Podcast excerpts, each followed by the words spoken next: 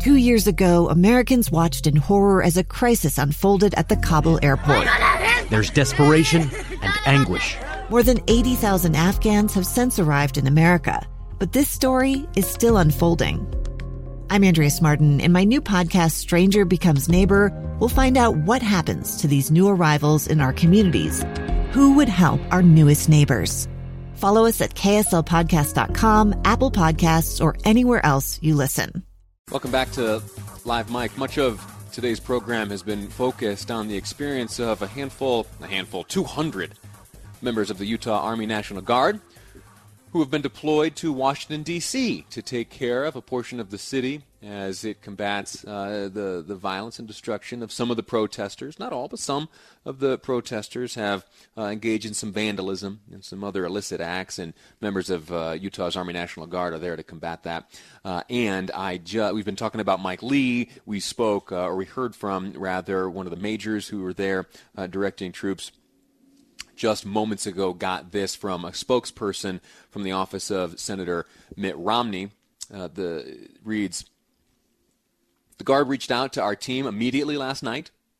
Now, why? A little bit of backstory. The guard, the Utah guardsmen, were staying at the Marriott Marquis, downtown Washington, D.C., beautiful place, uh, and they got word from hotel staff that they needed to vacate because there was no one going to pay the bill.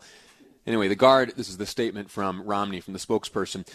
The guard reached out to our team immediately last night, and we have been working with them to resolve the situation. We're hopeful this will soon be addressed without further politicizing the dedicated service of our Utah men and women who are fulfilling an important mission in the nation's capital.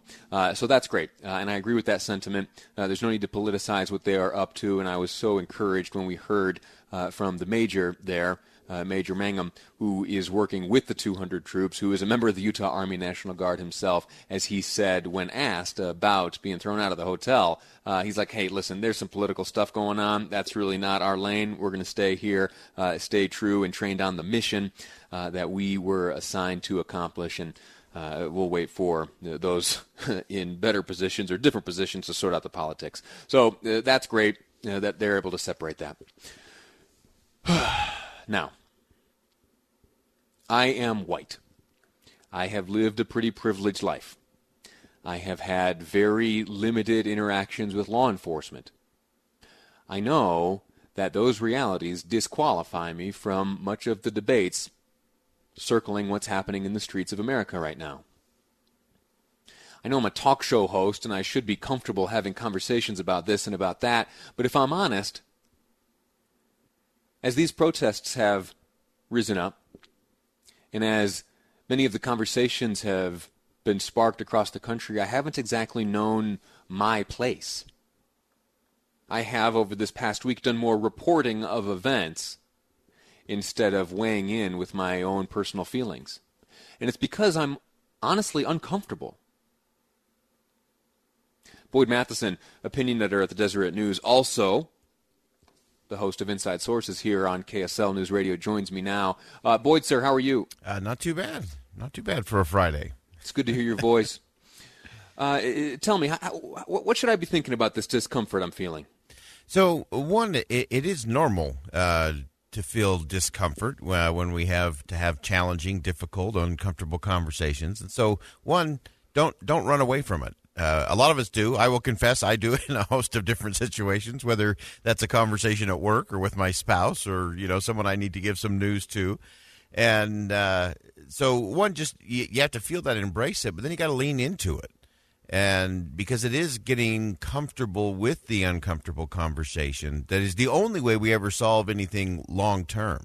Uh, and recognize that the solution to any problem I don't care what it is. The solution to any problem begins when somebody says, with courage, with some vulnerability, let's talk about it.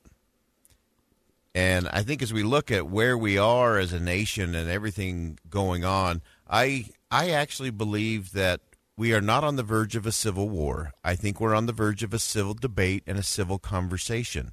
Uh, but we have to be willing to step into that.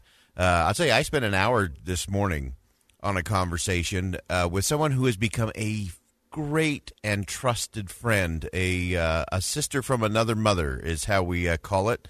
Uh, her name is Theresa Dear. She lives in Chicago. She's a board member of the NAACP. Uh, she's going to have a brilliant piece everybody should read in the Deseret News uh, and Deseret.com over the weekend talking about race and talking about these kinds of conversations. And we did that this morning. And we talked about all kinds of things. Well, can how come we can say this and not say that? And is this offensive or is that offensive?